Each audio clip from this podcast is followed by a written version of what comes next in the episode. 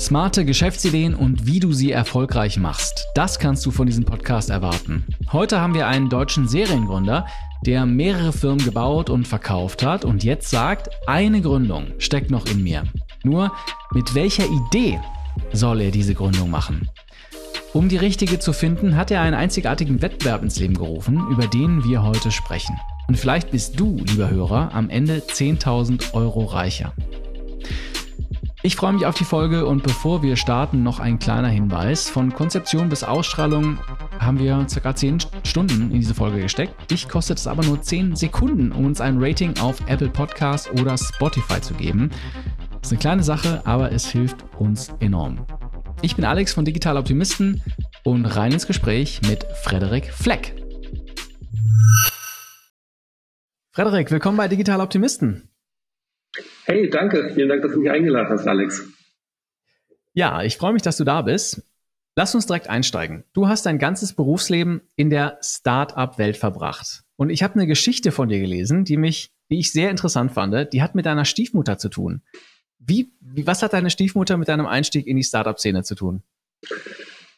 Ja, und wieder bin ich auf das Motto gekommen und das ist für mich immer, das kann ich auch.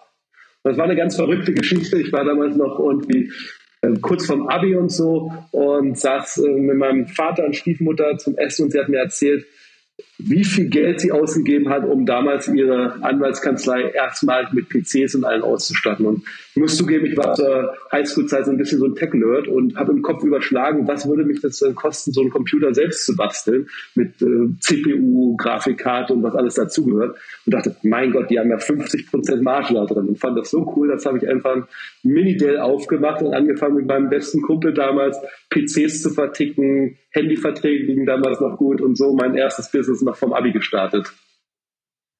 Das heißt, du hast einzelne Teile von PCs einfach aufgekauft, irgendwo bei, weiß ich gar nicht, wo man die kauft, Saturn damals oder Mediamarkt oder so, und hast die dann einfach zusammengebaut und die dann weiterverkauft. Also du warst dein eigener PC-Hersteller sozusagen. Ja, ich bin wirklich dann damals noch physisch zum Finanzamt gegangen, habe ein Gewerbe angemeldet. Mit dem Gewerbeschein durfte ich dann zum Großhändler. War irgendwie immer in Berlin äh, in der Stadt, musste mir das Auto äh, von meiner Mutter borgen und habe dann wirklich die Einzelteile gemacht und zu Hause die zusammengeschraubt und so weiter. Weiß nicht, wer sich daran noch erinnern kann, die Dinger sahen ja ein bisschen größer aus, also man konnte da noch physisch rankommen.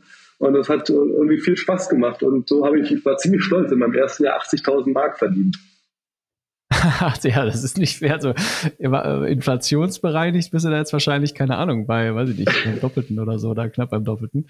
Äh, nicht schlecht. Und das war der Start in deine, da hat die, das hat dich dann, was ist dann, hat das irgendwas in dir ausgelöst, äh, dass du gesagt hast, das ist mein Ding, ich möchte in der Startup-Szene bleiben und möchte Unternehmen gründen. Was, was hat das mit dir gemacht? Meine Markus-Lanz-Frage ist das. Was hat das mit dir gemacht, Frederik? Ja, es war halt genau dieser Gedanke, das kann ich auch. Und das hat es mir gezeigt. Also ich meine, der Schüler hatte von Business gar keine Ahnung, war halt einen alten humanistischen Gymnasium, hat Latein gelernt, all diesen ganzen Quatsch, also von, von Unternehmertum äh, keine Ahnung gehabt. Äh, mein Vater Anwalt, äh, meine Mutter Lehrerin, also auch, auch daher keine Prägung gehabt. Und irgendwie hat mir es einfach viel Stärke und Energie gegeben, zu sagen, okay, ja, probiert man halt einfach mal und dann macht man das. Und das war immer, kam immer so wieder in, in meinem Leben. Das war jetzt nie, dass ich irgendwie der Daniel Düsentrieb war und irgendwie auf die glorreichsten Ideen gekommen bin, aber ich habe es einfach gemacht und bin, bin da ins Tun gekommen. Mhm. Wie ging es dann weiter, nachdem du dann äh, als, als Schüler schon die ersten Schritte gegangen bist? Wann ging es dann in die erste richtige Gründung? Also erstmal habe ich dann äh, äh, noch studiert. Ähm, sinnvoll war äh, Informatik, Computer Science in den USA weniger sinnvoll war irgendwie BWL in, in Deutschland und habe mich eigentlich erst von der Business School erstmal vom rechten für mich rechten Pfad abbringen lassen. Äh, hatte viel im Investmentbanking gearbeitet, wo ja irgendwie auch coole Leute waren und, und spannende Sachen und Wahnsinnsgehälter und habe schon ein Jahr, äh, bevor ich äh, überhaupt fertig war mit der Uni, einen Vertrag bei einer Investmentbank in London hochdotiert unterschrieben. Und damals, es war dann das, das, das Peinlichste für mich, ähm, äh, jetzt mit einer meiner besten Entscheidungen, habe zwei Wochen vor Jobantritt gekündigt Oh, wow. Und bin dann halt in Berlin zum Startup gegangen und so auf den für mich zumindest rechten Weg gekommen und äh, sozusagen habe gelernt, was es braucht, um wirklich ein großes Startup aufzubauen. Aber ah, das ist ja gar nicht so easy. Das heißt, du hattest einen ziemlich gut dotierten Vertrag äh, bei in London bei einer Bank und äh, sagst dann, nein, das mache ich nicht. Ich gehe äh, gründen. und geh, mach ein Startup. Wie, wie, wieso? Das ist ja, das ist ja eine Entscheidung, die nicht so leicht fällt. Ja, was hat denn den Ausschlag gegeben, äh, Gründer zu sein? Ja, für mich war es so, ich habe damals schon angefangen, mir längerfristige Ziele zu setzen. In dem Fall fünf Jahresziel. Und irgendwie durch diese Phase davor und natürlich, war auch Ende der 90er, Anfang 2000 bin ich fertig geworden. Ähm, die Euphorie, die ersten Dotcom-Welle, habe gesagt, ich will langfristig meine eigene Firma haben. Und habe dann überlegt, okay, äh, so toll wie es ist, aber in London Investment Bank bin ich noch weiter davon weg. Hatte aber zu dem Zeitpunkt jetzt auch nicht sozusagen diese glorreichen drei aus Ka Kapital, Idee und Team, dass ich sofort habe oder gesagt, was bringt mich dahin? Und okay, dann arbeite ich halt ähm, äh, für ein Startup und habe mich dann umgeschaut, also viele Studentenstartups und hatte dann eins in Berlin gefunden über, über den VC übrigens. Die haben mich da reingebracht, weil die gerade äh, die Finanzierung, äh, ich weiß gar nicht, ob die schon abgeschlossen war oder noch dabei war. Habe gesagt, guckt euch das an und da hatte ich einen CEO, der war 15 Jahre älter als ich und dachte, okay, super, ähm, hat auch coole Sachen gemacht, von dem kann ich was lernen und da einen echt einen guten Mentor gefunden. Mhm.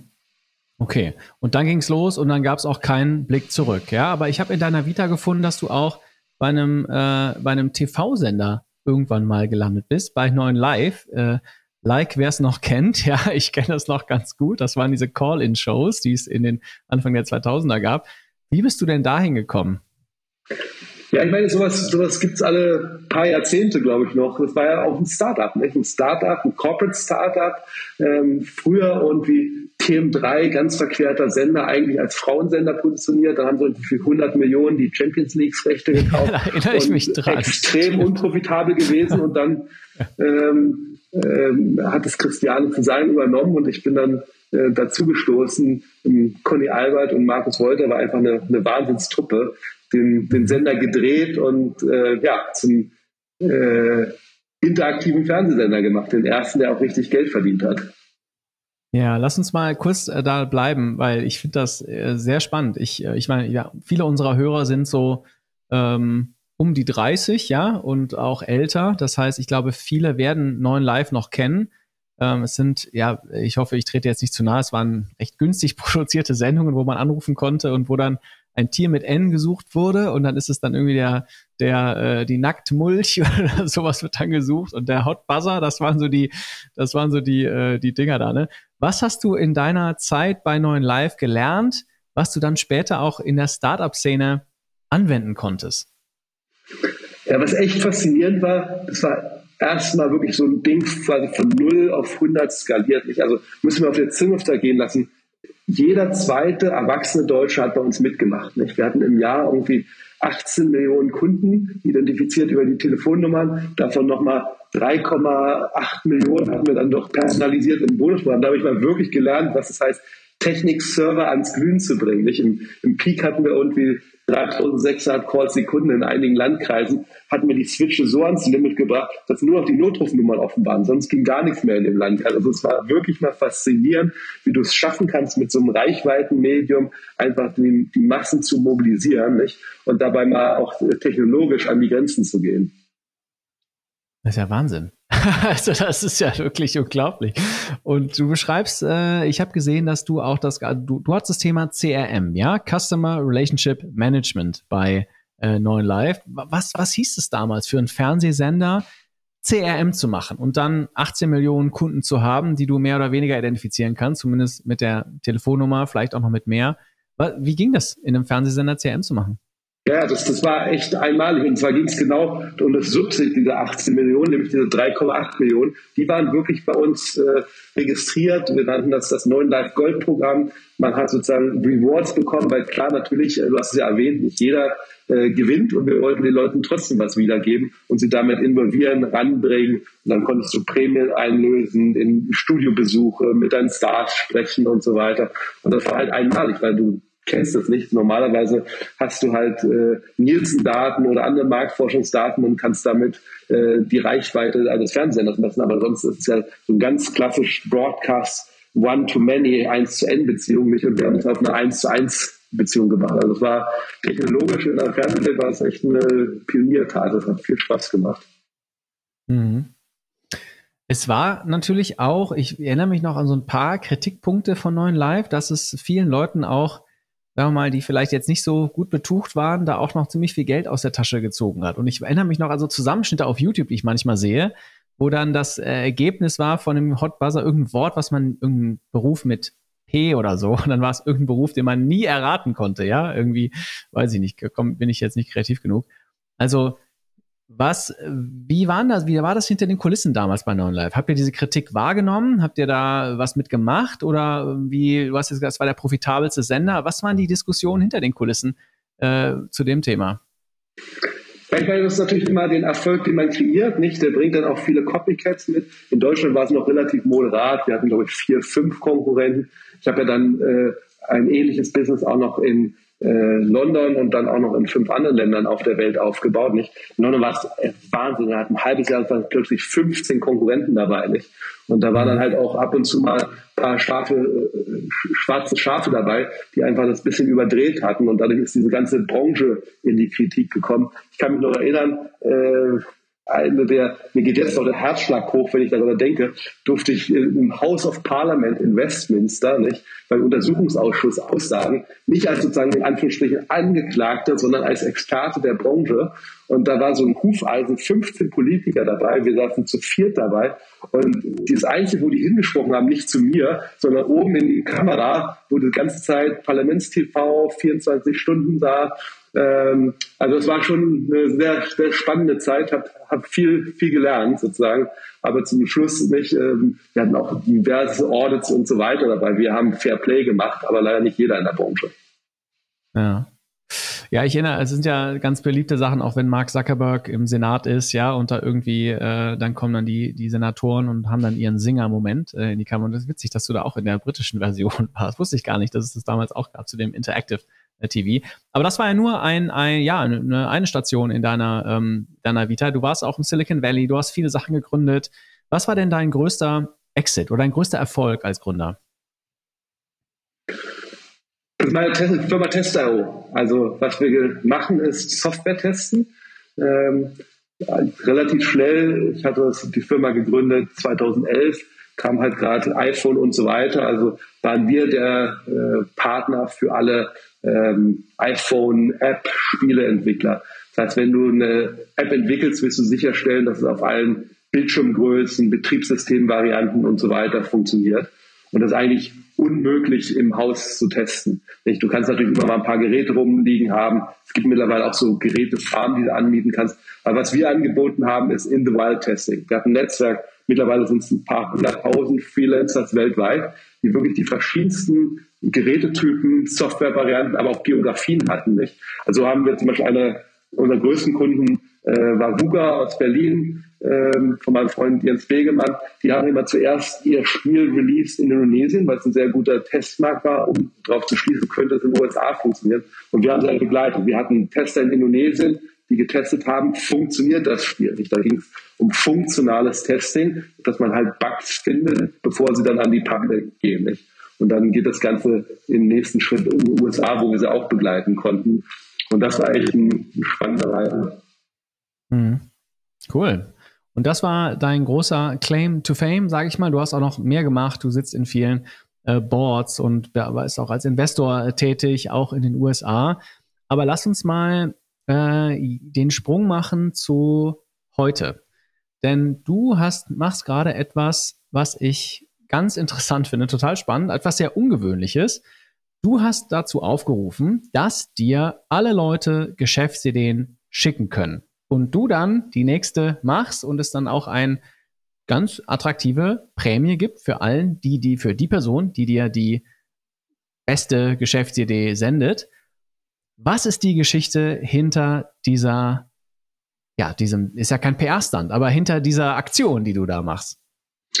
Ja, ist eine super Überleitung, weil letztes Jahr habe ich die letzte Firma, sag ich mal, aus diesem ersten Kapitel meines Unternehmens erlebt, worüber wir bisher gesprochen haben, ähm, verkauft und damit dieses Kapitel geschlossen. Ähm, nach einer kurzen Auszeit habe ich gemerkt, einfach in mir steckt mindestens noch eine Firma. Aber anders als davor habe ich zurzeit keine Idee, keine eigene. Mhm. Wir haben zum Beispiel über Testau gesprochen, das ist geboren worden, als ich äh, eigentlich an einem ganz anderen Projekt gearbeitet habe und mit meinen Entwicklern haben wir entweder äh, unsere Deadlines äh, gehalten, aber dann war die Qualität schlecht oder wir haben selbst in Haus getestet und unsere Deadlines nicht gehalten. Und um da rauszukommen, weil ich keinen mehr Entwickler einstellen konnte, habe ich bin ich auf die Idee gekommen, Software-Testing auszulagern. Nicht? Das ist eigentlich eine moderne Form, Software-as-a-Service-Plattform, ähm, Software-Testing auszulagern. So. Also ich habe meine eigenen Probleme gelöst, häufig in, in der Vergangenheit. Aber momentan, vielleicht ist es eine schöne Situation, ich habe keine eigenen Probleme, zumindest nicht groß genug, äh, dass ich darauf eine Firma bauen äh, wollte. Und dann habe ich einfach gesagt, okay, mein Problem ist gerade, ich habe keine Idee.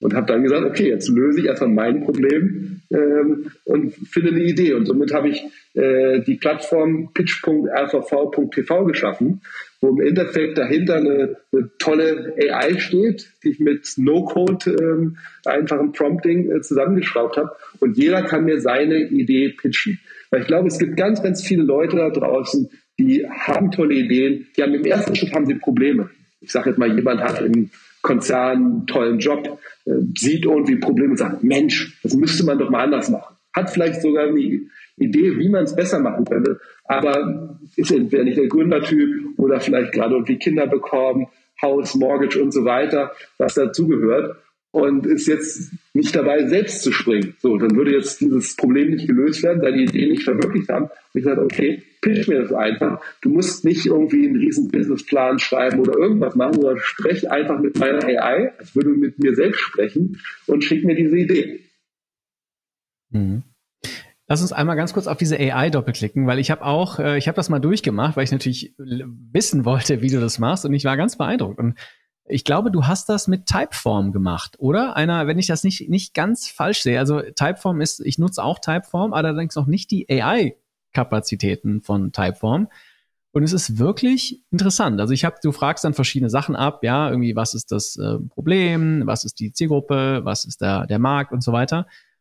Und äh, das ist wirklich eine interessante Form von Kommunikation mit dieser, mit dieser Marktforschungstool Typeform. Ähm, wie hast du das gemacht? War das, jetzt wird es ein bisschen technisch, aber sag mir mal, wie hast du das gemacht?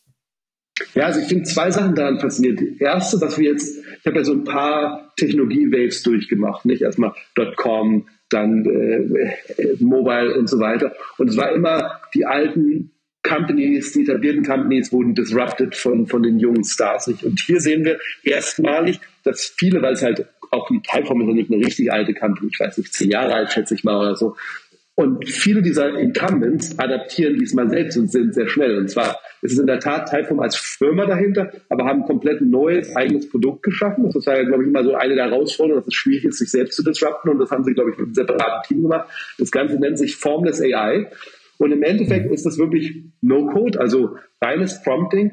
Du guidest roughly, wie du sozusagen was gefragt werden soll, ohne aber wie beim klassischen Typeform zu, zu deskriptiv zu sein. Du gibst nur grob äh, Sachen vor und die AI führt den Nutzer selbst dazu und löst damit dieses Problem. Früher konntest du ja eigentlich nur sinnvoll Umfragen machen, wenn du äh, Multiple-Choice-Fragen hattest oder so. Offene Fragen war immer ein Horror, keiner konnte es auswerten. Und das ist komplett offen, geht auch darauf ein, was der Nutzer davor gesagt hat und führt einen dabei. Ich kann es am besten vergleichen mit einem Telefoninterview, wo du grob nur sozusagen der Interviewer sagt, diese Sachen muss ich abfragen, aber ihm ist frei, wie er den Nutzer da durchführt. Zum Schluss muss halt alles abgefragt werden.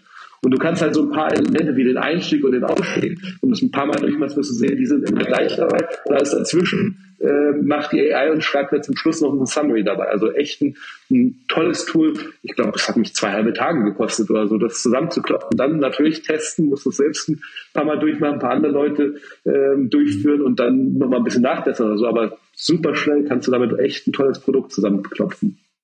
Auch. Wir verlinken natürlich äh, das, äh, äh das Formular, das AI-Formular, wo man einreichen kann. Und jetzt noch, warum sollten die Leute draufgehen? What's in it for them? Warum sollten die Leute dir ihre beste Geschäftsidee rüberschicken, damit du dann reich und äh, noch reicher wirst? Also ich glaube, die Hauptmotivation, die mich anführt, ist eine tolle Firma aufzubauen und eine tolle Lösung rauszubringen. Und ich glaube, das ist auch für die meisten Leute, dass sie sagen, hey, ich habe diese Idee und Mensch, da müsste doch mal jemand was tun. Und ähm, äh, daher das Einreichen, um einfach äh, das verwirklicht zu sehen. Aber nichtsdestotrotz, natürlich ähm, äh, will ich jeden daran teilhaben lassen und habe mir überlegt, ein mehrstufiges sozusagen Reward-Programm. Wenn du sagst, du willst einfach nur, kommt deine Idee weitergeben, dann gibt es 10.000 Euro und ein Prozent an der Firma, wenn ich dann tatsächlich eine Firma daraus gründe. Wenn du sagst, okay, du kannst zwar jetzt nicht aus deinem Job raus, aber irgendwie begleiten willst du es, du hast vielleicht in einer bestimmten Branche Fachwissen oder so, willst als Advisor dabei sein, gibt es 20.000 Euro und 2%. Und wenn jemand, das wäre natürlich mein Lieblingsszenario, sagt, hey, ich finde es so cool und Freddy ist auch ein cooler Typ, nachdem wir ein paar Mal gesprochen haben, ich komme an Bord, dann natürlich würde ich mich über einen Mitgründer freuen. Alright, also gar nicht so schlecht, ja. Ich meine, für jeden, der jetzt zuhört, ich meine, wir haben ja viele unserer Hörer. Ich meine, das ist ja die Idee unseres Podcasts, dass wir hier Geschäftsideen besprechen. Deshalb ist das ein toller Fit, dass du da bist. Äh, es gibt ja viele, die sagen, Mensch, das müsste man mal und ich hätte doch gerne. Ich glaube, viele Leute haben ja so eine kleine Liste in ihrem Kopf, wo drauf steht, ach, das müsste ich mal machen, das müsste ich machen. Und äh, du bietest jetzt mal eine Form an, das mal rauszulassen, diese Ideen einfach dir, äh, dir zu geben und äh, dann vielleicht auch davon dann zu profitieren, entweder als Co-Gründer im, Ex im, im ähm, Extremfall oder aber vielleicht auch eine finanzielle Beteiligung dabei. Finde ich ganz toll. Und du hast auch eine Sache besprochen, über die ich mit dir reden will. Ähm, was sind für dich eigentlich gute Geschäftsideen? Und du hast vier Kriterien, hast du beschrieben. Ja, und ich würde gerne mit dir mal jedes einzelne durchgehen, um auch dein deine Gedanken hinter diesen Kriterien besser zu verstehen. Das erste Kriterium, nach dem du diese Geschäftsideen bewertest, ist Painkillers, not Vitamins. Was meinst du damit?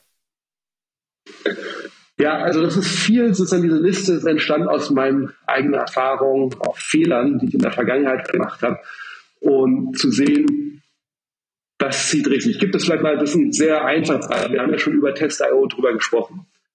Software-Testing ist a vitamin, not a painkiller. Auf jeden Fall kurzfristig. Warum? Wenn du mal nicht Software testest, dann bricht er nicht gleich die Welt zusammen. Natürlich über die Zeit kommen mehr und mehr Bugs und zwei, drei Monate später irgendwo geht dein NPS runter, die Leute beschweren sich mehr, du kriegst Probleme. Also schon langfristig ist ein wichtiges Problem zu lösen und viele unserer Kunden, deswegen war die Firma schlussendlich erfolgreich, haben es auch gesehen. Manche aber nicht vor allen Dingen auch kurzfristig. Wir hatten Managementwechsel und dann gesagt, wofür geben wir denn hier Geld aus für Software-Testing? Verstehe ich. Haben es erstmal gestrichen. So, dann hatten wir erstmal einen Churn. Einige sind drei Monate später wiedergekommen, aber es war halt nicht ein Painkiller. Auf der anderen Seite eine Portfolio von mir, Close.com, die machen einen Sales Sam.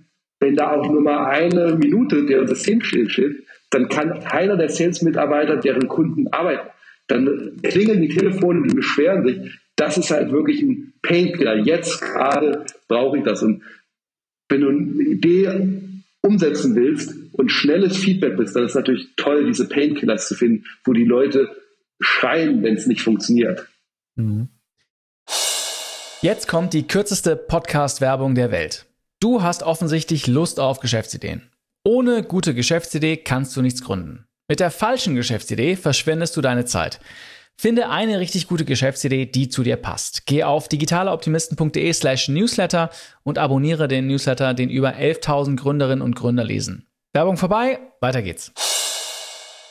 Es gibt auch bei vielen äh, Startups gibt's auch den Begriff Hair on Fire Problem, ja. Und das sagt, äh, ich habe so ein starkes Problem. Das Problem ist so dringend, dass ich nehme sogar äh, ein, wenn, wenn du mir jetzt ein Ziegelstein gibst, dann klopfe ich mir damit meine Haare aus. Ich brauche noch nicht mal das Wasser, ja, um es mir im Kopf zu kippen, aber ich habe ein totales Problem. Das wäre dann ein Painkiller, wenn ich auch einen Ziegelstein nehme, ja, und nicht darauf warte, dass vielleicht in zwei Stunden der, der Wassereimer vor der Tür steht. Also, Painkillers, not Vitamins. Jetzt könnte man ja streng genommen sagen, ähm, viele Innovationen der letzten Jahre, wenn ich jetzt auf die äh, Direct-to-Consumer oder die B2C-Seite gehe, da war relativ viel Vitamins. Ja, also wenn ich zum Beispiel an die ganzen Lieferdienste mir anschaue, ja. Ich meine, natürlich kann ich weiter nicht in zehn Minuten meine, äh, weiß ich nicht, meine Tüte Gummibärchen an die Tür von Gorillas oder Flink geliefert bekommen, ja. Äh, ich kann ja auch einfach zum Edeka oder zum Rewe um die Ecke gehen. Ist das für dich ein Grund, warum diese Startups es auf die lange Sicht schwer hatten, weil sie eben kein Painkiller waren, sondern eher ein Vitamin, ein Nice to Have, eine witzige Sache?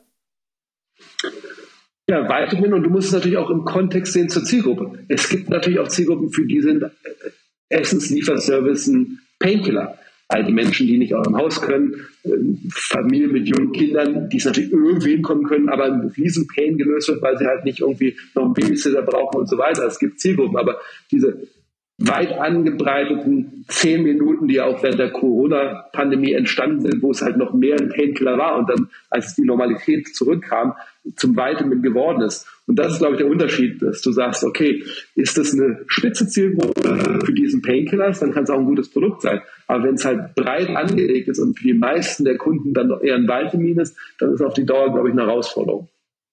Mhm. Ja, das sehe ich.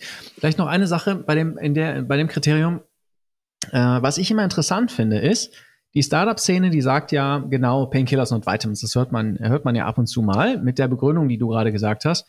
Wenn ich mir die wertvollsten Firmen der Welt anschaue, dann sind das häufig Luxusfirmen, ja, also äh, weiß ich nicht, äh, Louis Vuitton oder ähm, auch Apple finde ich auch ist eine Luxusfirma, ja, hat eine gigantische Marge auf ihren äh, Smartphones. Ähm, und das sind ja per se eigentlich Vitamins, weil niemand braucht ja wahrscheinlich so eine Tasche. Für einige ist es vielleicht dann äh, ähm, ist ein Statussymbol. Und das finde ich immer verrückt, ja, dass die Startup-Szene auf der einen Seite sagt, nein, wir wollen Painkiller bauen, aber es auf der anderen Seite von etablierten Firmen halt Luxusfirmen gibt, die halt, ich würde jetzt mal argumentieren, eher ein statusgetriebenes Vitamin sind, ja, als ein echter Painkiller. Naja, also beim, beim Louis Vuitton äh, da bin ich bei dir, kann ich auch nicht viel zu sagen. Beim Apple äh, bin ich anderer Meinung. Nicht? Also zum Beispiel, was hat mich ursprünglich zu Apple gebracht, war irgendwie als Windows XP oder irgendwas kam und dauernd mein PC abgestürzt ist. Nicht? Weil ich dachte, so, so kann ich nicht arbeiten und bin zu Mac gegangen und es hat halt alles funktioniert. Und das war für mich ein totaler Painkiller. So, als das iPhone kam, ähm, da hatten wir alle irgendwie Tastentelefone oder ein Blackberry und du hattest keine Apps drauf. Das war ein Painkiller. Natürlich dann, als es irgendwie die Iteration weitergeht und ob die Kamera jetzt 12 oder 15 Megapixels, da, da sind wir halt in, in, im Vitamin-Bereich. Aber das ist ja auch nicht der große nächste Schritt, nicht? Jetzt äh, AI ist ein Painkiller, weil es halt große Pains löst für uns repetitive Sachen. Nicht? Also ich glaube, es gibt immer so Shift Changes, da kommt ein großer Painkiller und dann kann man sagen, okay, jetzt eine Iteration davon, Design verbessern, wovon ich großer Fan bin. Aber klar, da würde ich auch sagen, das würde ich als ein Vitamin einordnen. Mhm. Ist die Apple Vision Pro für dich ein Painkiller oder ein Vitamin? Das kann ich noch nicht sagen, weil ein Thema, über das ich viel nachdenke, ist, was ist denn mit Demand Creation? Also das ganz klassische Painkiller Demand Satisfaction. Also die Kunden haben schon sozusagen ein Demand oder ein Problem und das lösen sie. So. Aber natürlich, wie der alte Spruch von Henry Ford, nicht, wenn er die Leute gefragt hätte, hätte es schneller Pferde gebraucht und nicht ein Auto.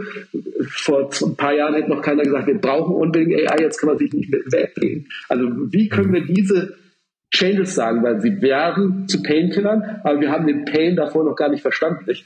Und ja. zurück auf deine Frage, ich kann es noch nicht sagen, ob bei Apple Vision Pro, ob das halt ein, zu einem Painkiller wird, weil der Demand, also das Pain wird sozusagen kreiert oder die Leute verstehen, dass sie damit lösen können. Bei AI bin ich mir total sicher, nicht, dass es irgendwie Basistechnologie werden wie Internet, Mobile und so weiter.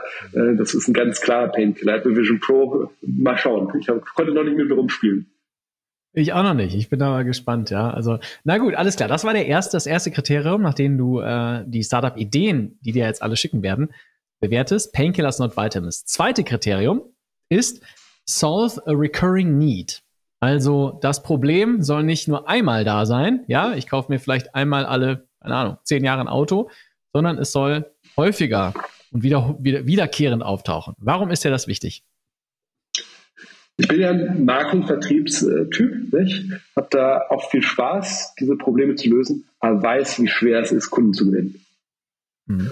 Und wenn du einen Kunden gewonnen hast, dann willst du halt mit ihm eine dauerhafte Beziehung haben. Und nicht, um das klarzustellen, weil wir ihn irgendwie mit dem Abo oder sowas in irgendwas reinziehen. Deswegen ist es ja auch ganz klar nie. Also ein wiederkehrender Bedarf, den wir dann mit einer Lösung äh, konfrontieren, die halt auch wiederkehrend ist. Und somit, wenn ich den Kunden einmal gewonnen habe, kann ich mit ihm eine gute Kundenbeziehung aufbauen. Idealerweise, wenn mein Produkt besser wird, mehr Features dazugekommen, auch dem Kunden sozusagen cross-sellen, upsellen, weitere ähm, Teile geben, die er, die er gebrauchen kann und somit immer tiefer dabei. Und damit hast du halt sozusagen dieses Prinzip, dass du jedes Jahr hast du eine Kohorte von Kunden, die schon da ist und du addierst mehr obendrauf. Während andersrum, ich sage das auch immer, so ein bisschen Leaky Bucket Syndrom, also du hast einen Eimer, der hat unten Löcher. Auch schön gedacht in der Software Service Welt nicht.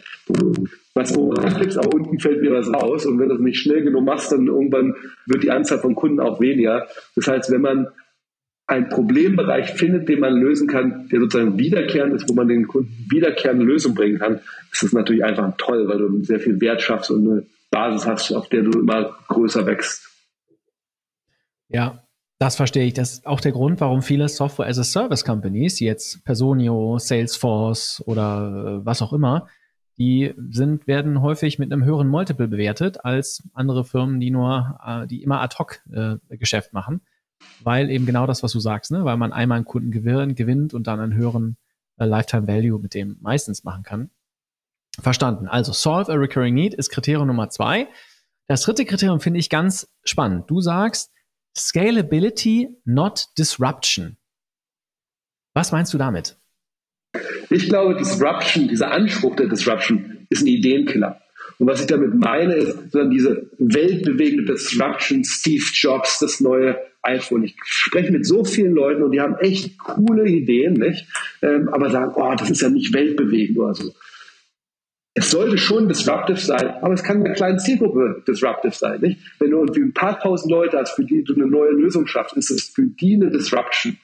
Und da geht bei mir Scalability los, wenn ich sage, okay, ich fange in einem kleinen Bereich an, kann mir aber vorstellen, sozusagen von dem zu dem und über Zeit Scalability mehr und mehr Zielgruppen zu erschließen und größer zu werden und damit auch eine große Firma zu bauen, das ist für mich ein viel besser Weg als so äh, ich bin auch Business Angel, da kriege ich ganz häufig diese Pitches, ja, und wir brauchen nur ein Prozent der Weltbevölkerung und dann haben wir eine Milliardenfirma. Ja, spitze, nicht? Also danach suche ich halt nicht dieses weltverändernde, sondern ich suche coole Ideen, die jetzt, wie wir es davor gesagt haben, ein Pain Killer sind und einen wirklichen Need, idealerweise einen Recurring Need solven.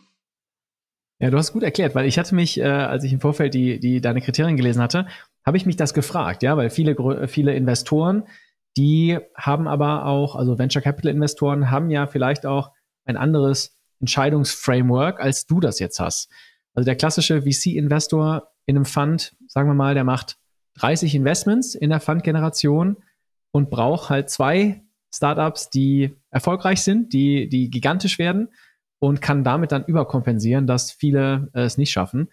Und das ist ja nicht dein Anliegen, denn du baust ja kein Portfolio, sondern du baust ja auch eine einzelne Firma. Ja, ich glaube, das ist äh, auch der Unterschied, warum du wahrscheinlich eine andere Meinung hast als viele Venture Capital Firmen.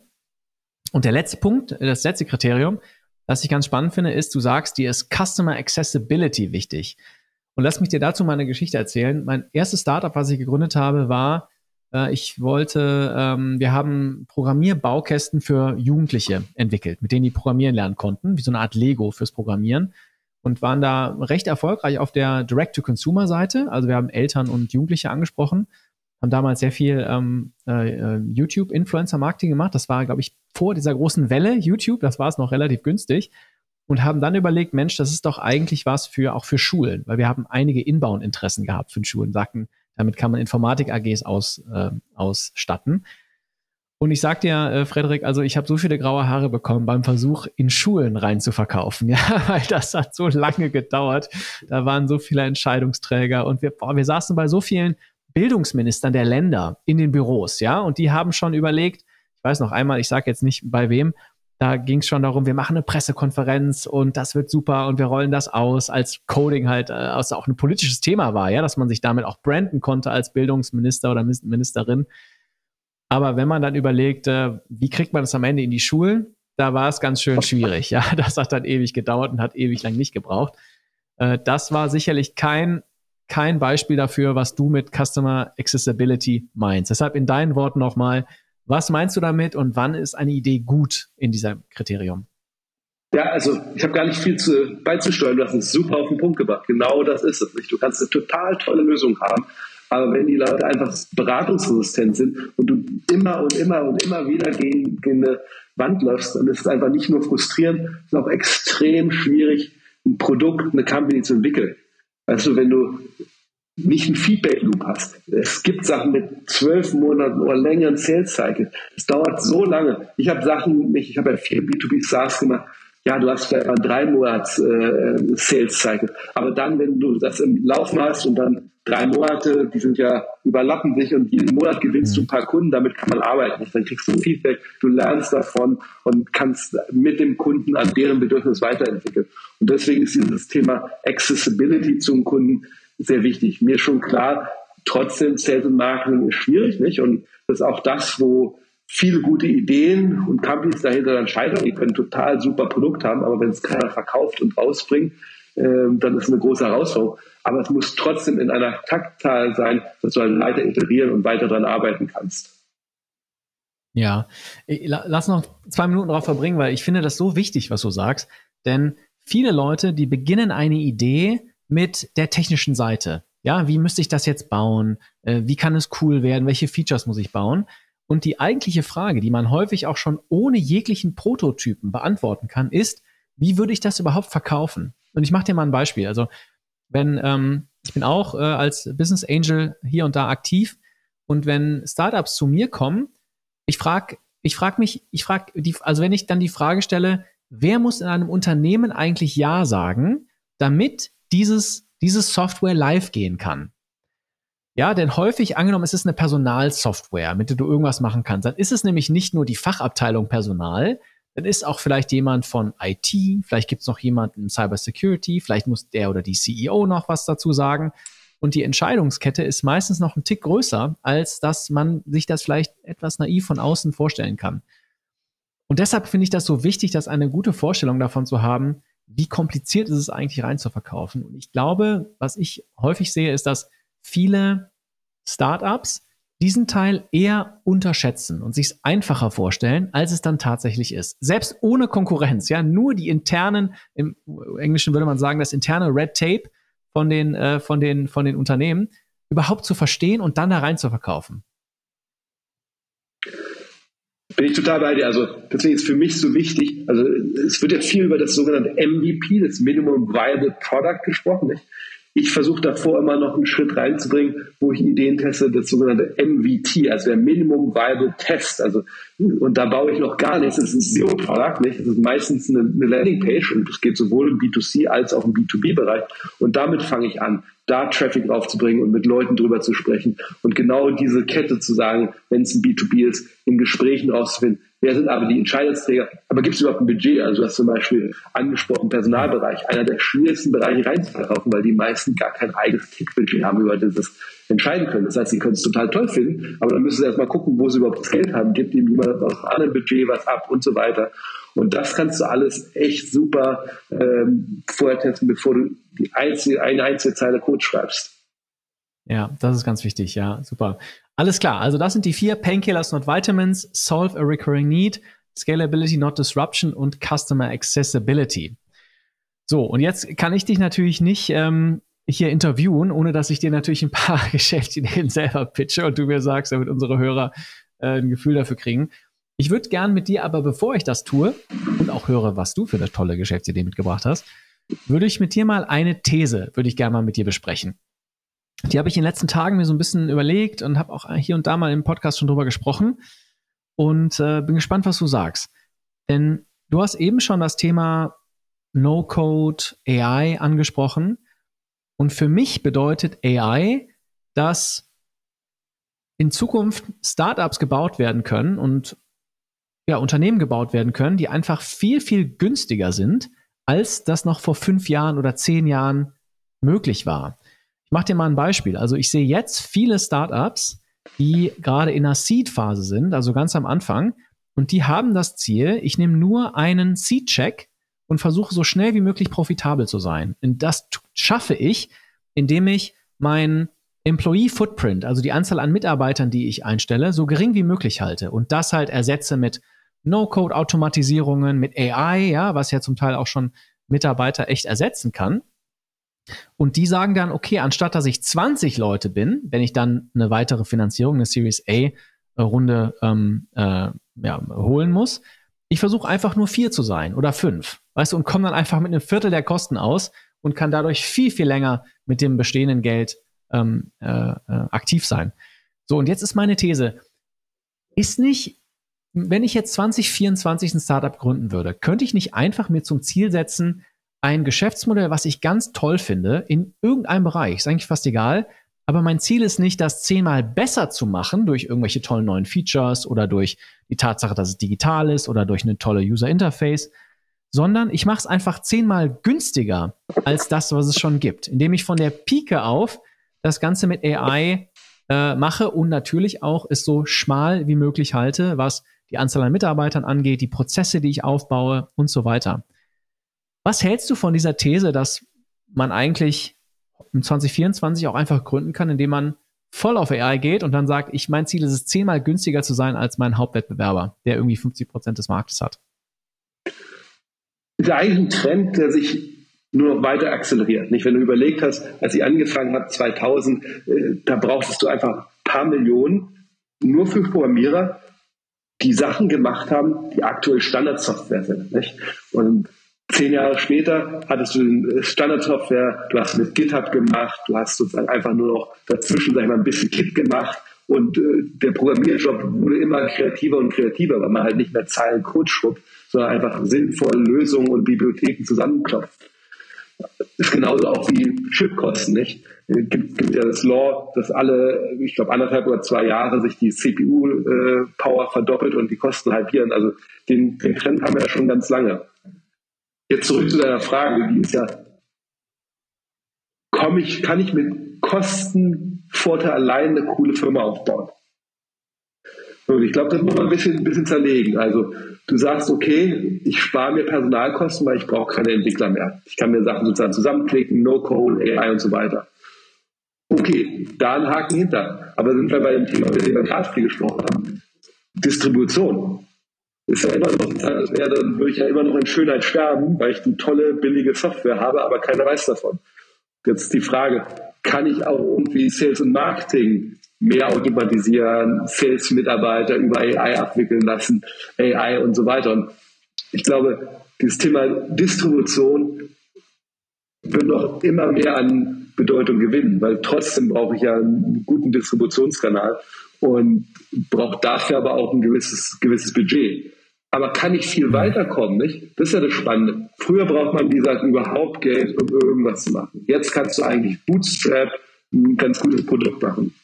Ich glaube, jetzt kannst du nochmal einen Schritt machen, Bootstrap, erste Kunden, erste Umsätze zu haben und wirklich auch zu beweisen, dass deine Sales und Marketing keine effektiv sind, sodass wir, das meine meine Traumsituation zum Investieren, eigentlich nur sozusagen Geld aufnehmen muss, um das weiter auszuskalieren, um mehr von dem zu machen, was ich davor schon bewiesen habe. Und das ist natürlich eigentlich eine, eine sehr tolle Sache und vor allen Dingen stärkt es natürlich die Unternehmer. Je später du Geld aufnehmen kannst, in einer besseren Position bist du dann und du nimmst dann Geld auf, wenn du es wirklich brauchst und weißt, wie du es einsetzt. Das ist dieses, was auf jeden Fall 21 extrem in Mode war äh, und noch nicht ganz weggekommen ist, dieses, ich sehe eine Finanzierungsweise als Selbstzweck. Ich gründe sozusagen und was ich nur erkläre, ist, wie ich von einer Finanzierung zur anderen komme. Also wenn mir das Leute sagen, dann schalte ich da rein, da raus, weil das ist für mich kein Ziel. Das ist eigentlich eher eine Last. Ich habe Liquidationspräferenz äh, vor mir nicht.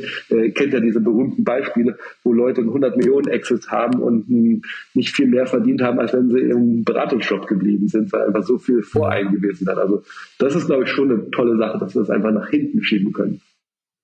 Mhm. Ja, ich finde es eine interessante Diskussion. Ich habe hier auch im, im Podcast und auch äh, für äh, digitale Optimisten, wir, also wir nutzen, ich würde sagen, sehr, sehr viele von diesen Tools. Also eine Sache, wir haben einen Newsletter und äh, da sind wir auch auf der Suche nach Werbepartnern. Und da haben wir jetzt, haben wir ja, neulich habe ich jetzt mal so ein Tool ausprobiert, 11x heißt das, die sagen, wir machen automatisiert Outreach mit Werbepartnern. Das heißt, du gibst der KI äh, Informationen, was ist so das Profil? Bei mir sind das Software as a Service Firmen, ja, die gerne vor Gründern oder Gründern ins B äh, kommen äh, würden und da ihre Botschaft platzieren. Und dann ersetzt, ist das sozusagen wie so ein, ein Vertriebsmitarbeiter, der 24 Stunden Outreach macht, ja, und dann halt versucht, genau wie du das eben mit der AI, mit der Marktforschungs-AI besprochen hast, ähm, den Outreach macht und versucht zu verstehen, was, wie mache ich einen kalten Lead zu einem warmen Lead, der Interesse hat. Und diese äh, diese, diese, diese Massenarbeit, ja, die wird eigentlich automatisiert.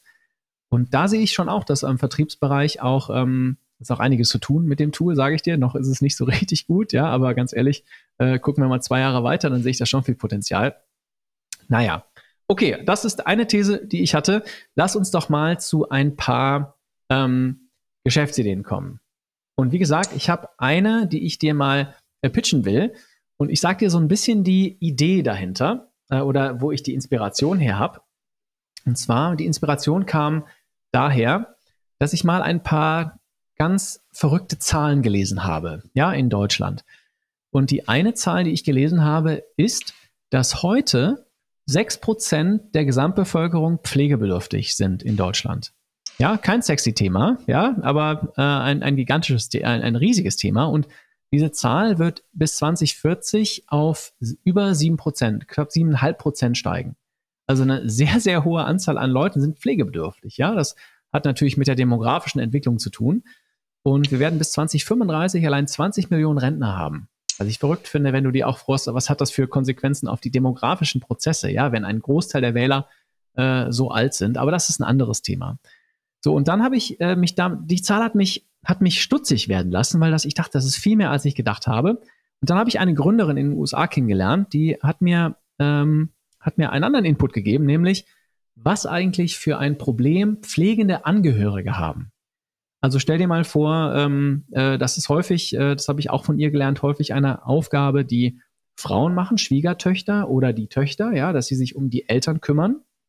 Und die haben plötzlich enorme Herausforderungen. Also wenn du jetzt ein pflegender Angehöriger bist, du hast einen körperlichen Verschleiß, du hast berufliche Einschränkungen, finanzielle Belastungen, weniger Sozialkontakte, aber plötzlich hast du auch eine gigantische Frage, wie du jetzt äh, Pflege leistest, ja, für halt deine Eltern oder deine Schwiegereltern oder wen auch immer.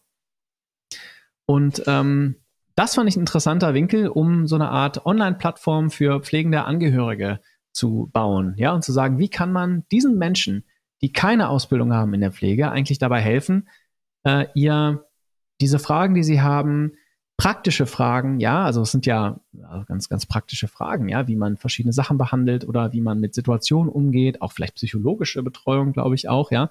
Wie kann man da eigentlich helfen, diesen Leuten und die auch vernetzen? Und dann habe ich mal eine dritte Sache gemacht. Ich habe mir mal angeschaut, wie man in Deutschland eigentlich solche Pflegeprodukte kauft.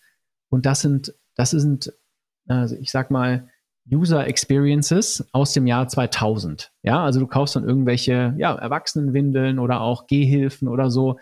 Du weißt gar nicht, was du da kaufen sollst, weil niemand so richtig, das sind so, das sind Online-Erfahrungen, die im Jahr 2000 äh, äh, festgesteckt sind. Und das war eine Idee, die ich dir pitchen wollte, eben weil ich an dieses Painkiller Not a Vitamin gedacht habe.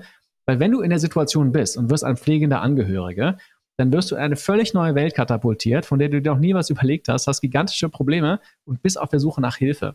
Und ich glaube, dass diese Demografie, diese kleine Zielgruppe pflegende Angehörige, die gar nicht so klein ist, 80 Prozent, muss ich auch sagen, 80 Prozent aller ähm, äh, Pfle Pflegefälle werden von Angehörigen betreut. Ja, das ist eine gigantische Zahl.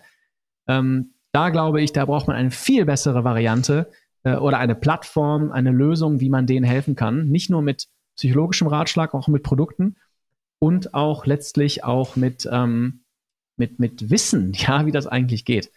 Und deshalb ähm, äh, mein Pitch, my pitch to you. Äh, ich gebe dir gleich meine Bank, Bankkontonummer für die 10.000 Euro. Nein, kleiner Spaß. da gibt es bestimmt noch viel bessere. Äh, CareHub, eine Online-Plattform für pflegende Angehörige. Wie schaust du auf diese Idee? Also ich, ich finde es total super. Diesen demografischen Wandel äh, ist auch ein Thema, worüber ich äh, stark drüber nachdenke. Thema Longevity und so weiter. Vielleicht, vielleicht nachher noch mal ein bisschen ausholen. Aber das Thema kenne ich auch. Wir haben ja alle Eltern und verschiedene Bedarfe. Zum Glück sind äh, meine Eltern äh, noch nicht. Es werden ja auch zum Glück nicht alle pflegebedürftig, aber sind nicht pflegebedürftig. Aber natürlich, äh, man hat immer mal einen Schreck, wenn irgendwie ein Krankenhausaufenthalt oder ähnliches ansteht, nicht? Und das Krasse an dieser Situation ist, dass sie ja meistens kurzfristig auftreten, nicht? Also zum Beispiel Krankenhausaufenthalt und dann wird klar, das wird nicht mehr, wie es früher war. Hoffentlich die Person äh, kommt nach Hause und kann noch viele Jahre ein gutes Leben haben. Aber es gibt halt genau diesen Pflegebedarf und der, ein Pain, der auftritt und der auch noch kurzfristig auftritt und ein Recurring Need ist. Also dauerhaft, weil wenn wir über Pflegefälle sprechen, äh, natürlich hoffen wir für jeden, dass er sozusagen da rauskommt, aber bei den meisten, so wie ich das bisher äh, erfahren durfte, ist es, dass es äh, dauerhaft äh, in diesem Pflegebereich geht. Nicht? Mhm. Und du wirst als Angehöriger da reingeworfen, ohne eine Ahnung davon zu haben. Und da gibt es so ein paar, sag ich mal, eher logistische Themen, du hast es angesprochen. Es gibt relativ viel Unterstützung von den Krankenkassen und so weiter. Bekannter von mir hat sogar ähm, eine Firma drauf aufgebaut, ähm, Pflegebox, die sozusagen so, ah, ja. so, so, eine Box zuschickt, einmal im Monat mit allem, was da so möglich ist, äh, was man Unterstützung bekommt. Also das ist der Logistikteil, aber ich glaube, was du angesprochen hast, das Härteste dabei ist der psychologische Teil. Weil was, was passiert da mit einem nicht? Es ist der Angehörige, man fühlt sich sehr verpflichtet, aber irgendwie kann man auch nicht komplett sein eigenes Leben auf Dauer aufgeben, weil kann es mal zwei, drei Wochen sozusagen äh, sich zusammenbeißen, aber muss da was haben. Also wenn da was ist, was eine Mischung ist aus sozusagen psychologischer Betreuung, das erinnert mich auch, wenn es ein ganz anderes Thema ist, da habe ich in letzter Zeit mit einigen viel gesprochen, zum Beispiel auch Thema Nachfolge in Familienunternehmen. Nicht? Also es ist so ein starkes, familiär verstrickte Themen, wo es aber bestimmt auch Positive Cases gibt. Wie kannst du das machen? Wie kannst du auch die richtige Mischung machen? Vielleicht aus, du willst deinen Angehörigen nicht allein lassen, Fremden überlegen, aber du brauchst ja auch dein eigenes Leben. Also kannst du vielleicht noch dazu sozusagen Leute einbinden, die auch mal unterstützen. Ich denke auch ein bisschen längerfristig in, in Richtung Roboter oder so, nicht? weil das wird immer so verpönt. Aber äh, wenn der Roboter sozusagen beim Toilettengang und so weiter helfen kann, ist es, glaube ich, sowohl für den Pflegebedürftigen viel besser, weil niemand will sich ja beim Toilettengang von der Tochter oder Schwiegertochter helfen lassen, nicht? Also auch für die Person. Und trotzdem kann man dann viel Liebe gemeinsam Schach spielen oder sowas, nicht? Also kann man, glaube ich, diese Themen auch entzweien. Also es ist ein, ein tolles Thema. Ähm, wenn wir drüber nachdenken, Scalability, not disruption. Also wenn man in Richtung Roboter denkt, wird es vielleicht disruptiv, aber im ersten Schritt, glaube ich, hast du eine sehr spitze Zielgruppe, der du schon sehr starke Hilfe geben kannst. Das Thema, wo ich drüber nachdenke am meisten ist, wie komme ich an die Kunden ran? Hättest du mir jetzt was gepitcht, wo der Pflegebedürftige selbst sozusagen die Zielperson ist, hätte ich gesagt, oh nee, so wichtig und gut wie es ist, da kommst du ja nie ran. Nicht? Also A sind es ältere Menschen eh schwieriger zu erreichen und B dann noch in so einer schwierigen Situation, die werden ja auch und auch zu Recht abgeschirmt. Aber wenn ich sage, die pflegende Person, dann denke ich an Personen halt, ja, wenn die so Mitte 30 bis Mitte 50 oder so, je nachdem, wann dann ihre Eltern 20, 30 Jahre älter äh, in diese Situation äh, kommen. Das ist eine Zielgruppe, die wir halt auch noch gut ansprechen können. Die Herausforderung ist nur, dass es ein sehr spitzes Zeitfenster ist, nicht? Weil man rechnet ja dann nicht damit, dann kommt irgendwas, der Schlaganfall oder irgendwas Schlimmes und da hat man sofort den Need. Klar, du musst nicht in der Sekunde dabei sein, aber wenn die sich dann ihr ganzes, sag ich mal, Setup zu Hause zusammengesucht haben, glaube ich, dann wird es schwieriger. Also du hast wahrscheinlich so ein Zeitfenster von, ich schätze mal, drei bis sechs Monaten, wo du die Person erreichen musst. Ähm, das wird, glaube ich, das Spannendste sein. Also hier wieder sehr wichtiges Problem, was wiederkehrend ist. Eine Lösung kann ich mir auch vorstellen. Ich glaube, es wird stehen und fallen an Distribution. Kriegen wir das hin, die Leute im richtigen Moment anzusprechen? Wie macht man das? Ja. Guter Punkt, ja. Und da ergänze ich noch eine Sache, was auch schwierig ist an der Idee. Du hast, äh, du hast sehr viele Player. Du hast äh, Krankenhäuser, okay, vielleicht auch, aber du hast vor allem Krankenkassen, ja, die dann auch eine Rolle spielen, die auch Sachen gratis machen, was ja gut ist, ja. Also ich will das hier gar nicht kleinreden. Aber äh, das heißt, es ist nicht ganz so klar, wie du die Leute erreichst, ja. Und ich glaube, genau was du sagst, dieses Zeitfenster und diese komplexen Stakeholder, ja, dann gibt es auch, kannst du was mit der Krankenkasse abbrechen oder nicht und so. Ähm, das ist ein guter das Punkt. Macht es also relativ wer, wer, wer bezahlt es nicht? Und in Deutschland kommt dazu das Problem, da wir ja so hohe Sozialversicherungskosten haben, dass wir fast null eine Selbstzahlerbereitschaft haben weil es diese Vollkastenmentalität gibt. Also, Selbst wenn die Leute ja. eigentlich, wenn man mit denen mal in Ruhe drüber sprechen würde sagt, guck mal, jetzt gib mal ein bisschen Geld aus, dann geht es dir und deinen Angehörigen besser, äh, rational würden sich dafür entscheiden. Aber in Deutschland ist immer so, zahlt er die Kasse und alles andere kommt als Lösungsmöglichkeit gar nicht mal in den Kopf rein. Nicht? Das ist wirklich krass. Also ich habe mal ein paar mit ein paar vor einiger Zeit allerdings schon mit ein paar Startups gesprochen, die sich diese Elderly Care, die da reingehen und auch neue Hardware auch produzieren, mit denen alte Menschen Technik bedienen können, ja, die vielleicht kein iPad haben, sondern aber trotzdem vielleicht Bilder von den Enkeln sehen wollen. Und die sagen mir, die größte Herausforderung ist es überhaupt, eine Zahlungsbereitschaft für die alten Menschen zu bekommen. Ja, also das hört sich total dystopisch an, aber die sagten, es ist wirklich nicht so leicht, ähm, Menschen dazu zu bewegen, dann, ja, sagen wir, wie es ist, für, für alte Leute äh, Geld auszugeben. Ja, das, das, das könnte ja auch ein Problem sein, so äh, furchtbar, wie es sich anhört. Na gut, okay, das ist meine eine Idee. Ich habe noch eine zweite, ich habe auch noch eine dritte, aber ich habe ja viele Ideen. Aber vielleicht, ich will natürlich nicht dich voll quatschen, vielleicht gebe ich dir erstmal den Vortritt. Hast du uns denn auch eine Idee mitgebracht, die du mal teilen kannst, die du spannend findest? Bleiben wir doch einfach mal auf, auf diesem Trend, nicht? Weil darüber denke ich viel nach. Ich beschäftige mich total mit Longevity, nicht? Und äh, wie kann man Altern verhindern und auf jeden Fall das Leben länger lebenswert machen. Es geht mir nicht darum, ich will nicht unsterblich werden, aber das Thema, genau was du angesprochen hast, den, den Pflegefall äh, verhindern, lieber lang und dann kurzes Ende. Und was bringt es? Also nehmen wir mal einfach an, wir werden 100 Jahre alt. So, die Statistik, die du vorhin gesagt hast, äh, bei 2035 hast du, glaube ich, gesagt, 20 Millionen Menschen Rentner. Ich würde jetzt einfach mal unterstellen, das äh, geht davon aus, klassisches Renteneintrittsalter mit 65. Jetzt stell dir mal vor, 65, mhm. aber du wirst 100. Das heißt, da sprechen wir ja nach zwei Drittel deines Lebens gehst du in Rente. Früher war es ja so, Fabrikarbeiter, total ausgelaugt und die Lebensarbeiter waren, glaube ich, 68 oder 70. Die hatten noch so ein paar letzte äh, gute Jahre, äh, hoffentlich. Ähm, mhm. Jetzt ist es so, also A ist natürlich total Schwachsinn, Leute in die Rente zu zwingen. Nicht? Man sollte Optionen geben und sagen, die Leute, die weiter beisteuern wollen, äh, sollen das tun. Aber unser ganze Leben ist darauf eingesetzt, okay, 65 ist Rente, ja, mit, mit, keine Ahnung, spätestens wahrscheinlich Mitte 50 bist du so abgestempelt, wer stellt dich sozusagen dann noch ein, gehst ja gleich in die Rente und so weiter. Und was machen wir damit mit dieser ganzen, sag ich mal, fitten, smarten, erfahrenen Teil der Bevölkerung? Und gibt es da Angebote? Ähm, zum Beispiel, das kam jetzt auch über meinen Ideenwettbewerb mit rein. Was ist denn damit, sollten wir nicht eine Jobplattform schaffen für Leute über 50? Weil klassischerweise, wenn du danach einen Jobwechsel machen willst, ist es schwierig, weil stell dich nicht ein. Aber genau gibt es viele Positionen, wo du sagst, da ist die Erfahrung des Einflusses, dann ähm, die Empathie, die man vielleicht über die Zeit entwickelt, total wichtig. Aber wie geht man daran? Was äh, sind die Stakeholder? wie positionierst du sowas? Aber ich glaube, das ist ein extrem spannendes Thema, darüber nachzudenken. Früher ist es ja so Silver Age und da ging es dann um Gesichtscreme für Ältere oder so, wo es ja ein bisschen was gibt. Aber ich glaube, wir müssen viel fundamentaler darüber nachdenken, was dieser Wandel macht. Und wir werden es uns auch nicht leisten können auf Dauer. Unser Rentensystem in Deutschland brauchen wir nicht darüber zu reden. Die Leute mit 65 in die Rente zu zwingen, sondern wir müssen das aufmachen und werden Leute haben, die mit 75 viel Spaß haben und natürlich andere Leute, die das dann nicht mehr leisten können, die soll man auch nicht zwingen, aber wir sollten jedem die Chance und die Optionen geben. Ja, da stellst du eine ganz, ganz fundamentale Frage.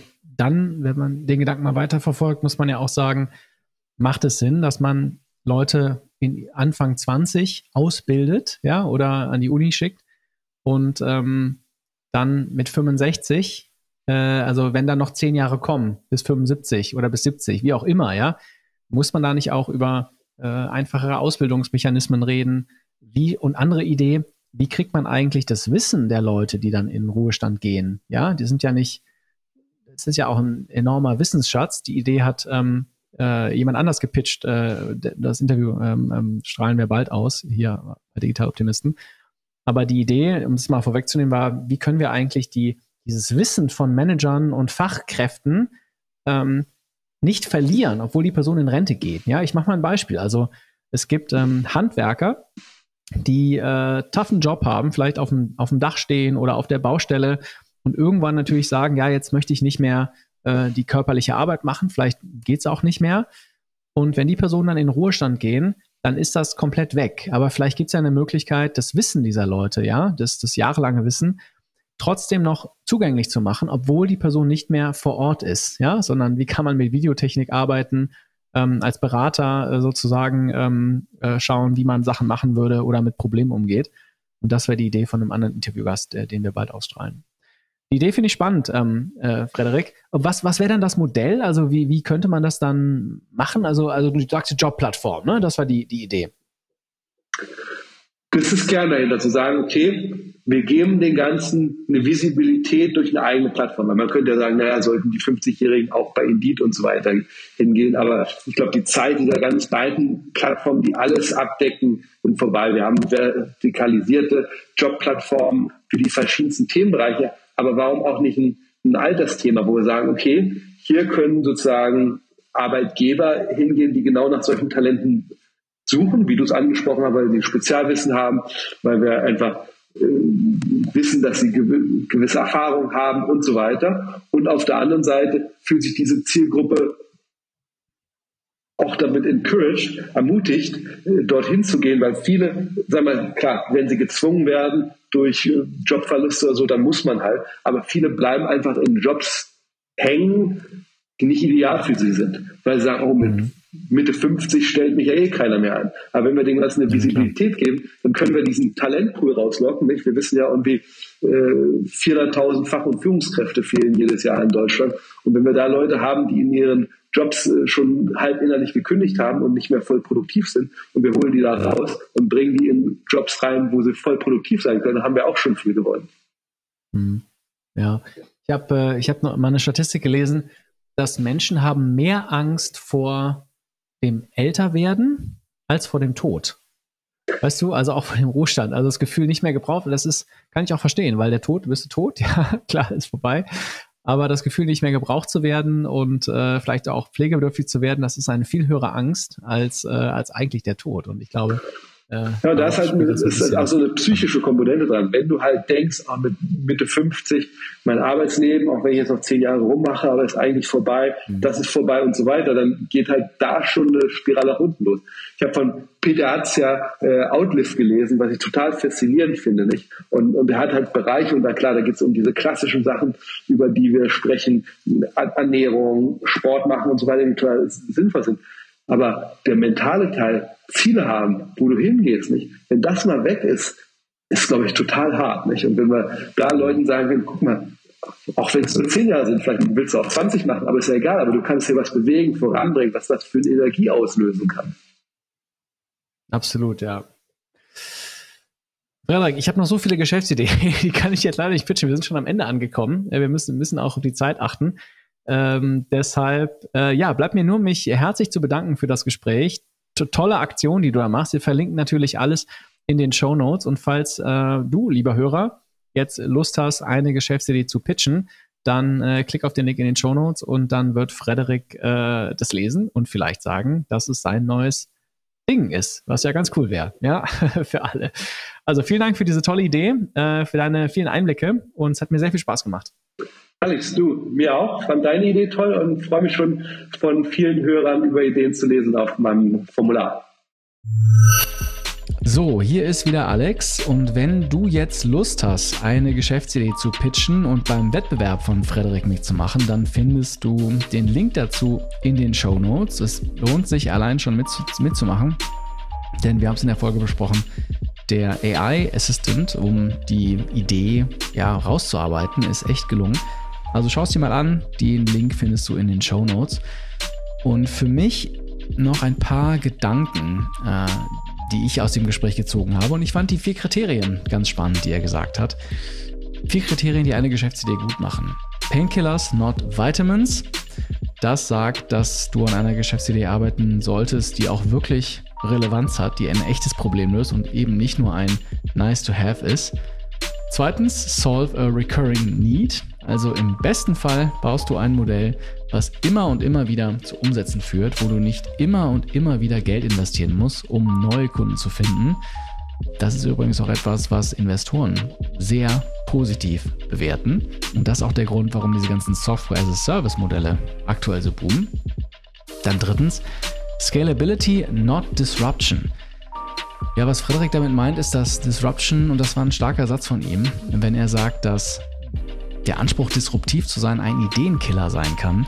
Finde ich interessanten Gedanken. Was meint er damit? Wenn man immer nur disruptiv sein will, dann sieht man vielleicht nicht die Gelegenheit, die auch vor der Haustür ist, mit einer kleineren Zielgruppe da ein echtes Problem zu lösen und von da zu skalieren. Und das meint er mit seinem dritten Kriterium. Und das vierte, das finde ich auch, habe ich auch schon leidhaft erfahren, Customer Accessibility ist wahnsinnig wichtig.